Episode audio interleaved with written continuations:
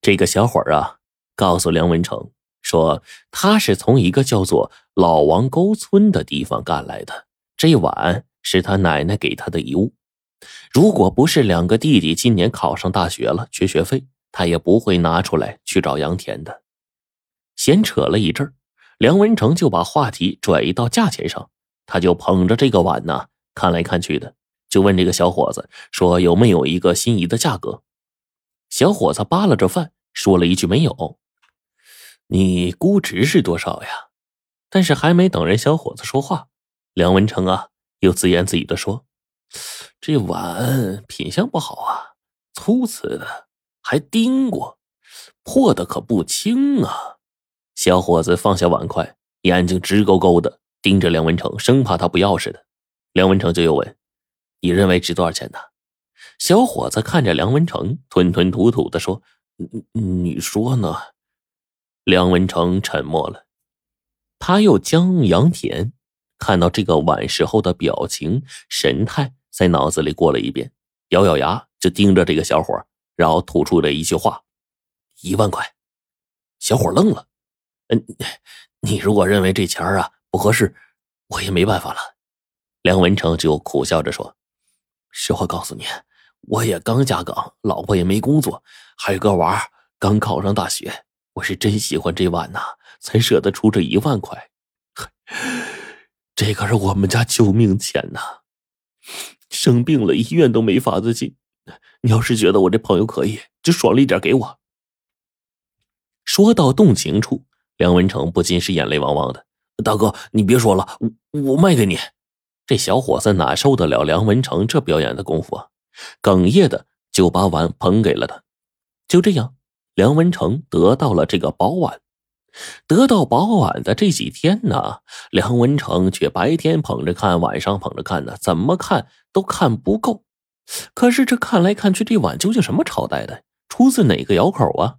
梁文成觉得有必要搞清楚，于是找来图谱对着看，却发现从来没在图谱上有过类似的。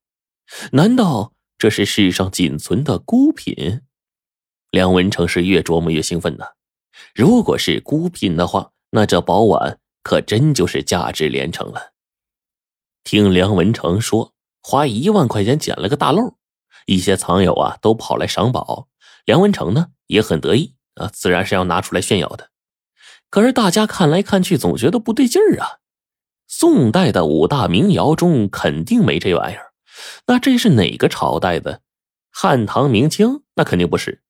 于是呢，都议论纷纷，说是一件真正的文物，起码得说得清历史。什么朝代都说不明白，这还叫文物？所以啊，大家都认为梁文成是打了眼了。他们还说，就这品相，极有可能是小地方产的土窑，而且说这个也说不清道不明的玩意儿，顶多呢值个三五块钱。说的人多了，梁文成心里就开始发毛。该不会真捡了个瞎活吧？就在梁文成拿着这碗狐疑的时候呢，有人给他吃了一个定心丸。这天晚上，一个外地人突然就来到梁文成家里。他说：“这个听说梁文成得了一个宝碗，想长长见识，说自己大老远来的，而且找他呀也费了一些功夫，希望梁文成能够满足他这个愿望。”见到来人说话诚恳，梁文成就拿出来那个宝碗，然后呢，那个人就捧在手上看了看，就问梁文成说：“愿不愿意出让？”梁文成一听愣了，因为到他家来看这个碗的人呢多了去了，这还是头一回有人提出要买呢。梁文成心想，他既然想买，那必定是清楚这个碗的底细，何不听他报个价呢？以此。来判断自己啊是不是打眼了，于是呢就表示说，如果对方真喜欢，也不是不可以出让，但是得给一个实诚的价格。不是我喜欢，是我的一个朋友。那人告诉梁文成，他这朋友啊近来非常忙，但是知道这个碗想要收藏，因此就托他来了。听说你出价一万得的，我朋友啊愿意给你一万五。梁文成一听，暗暗高兴啊。却是不露声色的说：“我不管你是自己买还是给你朋友买，一万五肯定不行，因为他根本就不止这个价。那人沉思了片刻，咬咬牙说：“嗯，好吧，你说个数吧。”梁文成斩钉截铁的说：“六万，少一个子儿都不行。”那人沉吟了片刻说：“两万吧。”不行啊。那人很失望啊。临走的时候，他要了梁文成的电话，看样子他并不死心。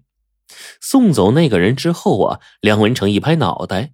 觉得自己啊真的是疏忽了，怎么着也该跟那人搞清楚一个事儿啊，就是这碗他凭什么出两万呢？他肯出这个价，肯定是知道这个碗的底细。真是遗憾了。不过呢，梁文成还是满心欢喜的，因为这次没成功的买卖，证明了自己不仅没有打眼，而且确实捡了个漏。过了一段时间，那人又来了。这回他愿意出三万，但是梁文成还是不肯卖，他固执的要六万，少一子儿不行。那个人呢，就叹息了一声说：“哎，实话告诉你吧，你最好卖了。”梁文成一听这话，觉得奇怪呀，为什么呀？为什么我最好卖了呀？那个人就说：“ 因为他根本就不是你想象的那么值钱。”梁文成就哈哈大笑啊，从一开门看见这个人。梁文成的心头就暗自得意，而且也做好了准备。不管今天是不是能交易成功，他都要来人好好说一说这碗的底细。现在呀，自己还没就这碗的底细扯开话题呢，他倒先说了。那正好，梁文成就问他为什么不值这个钱呢？因为他不是什么宝贝，不是宝贝，那是什么呀？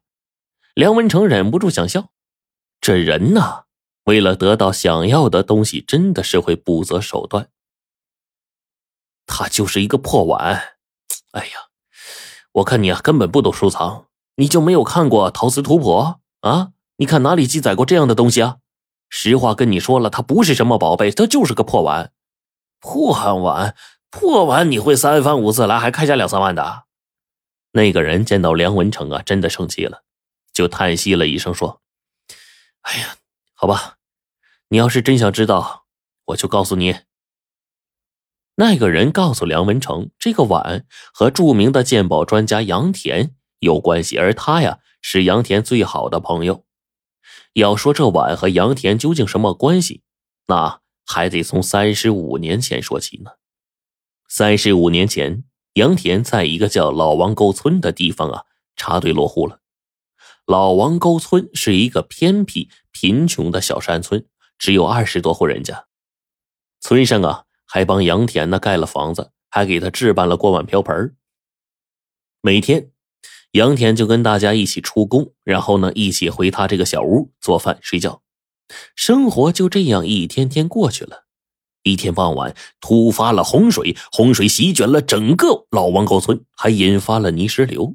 泥石流将杨田的小屋给冲毁了，除了一个粗瓷大碗，什么都没留下。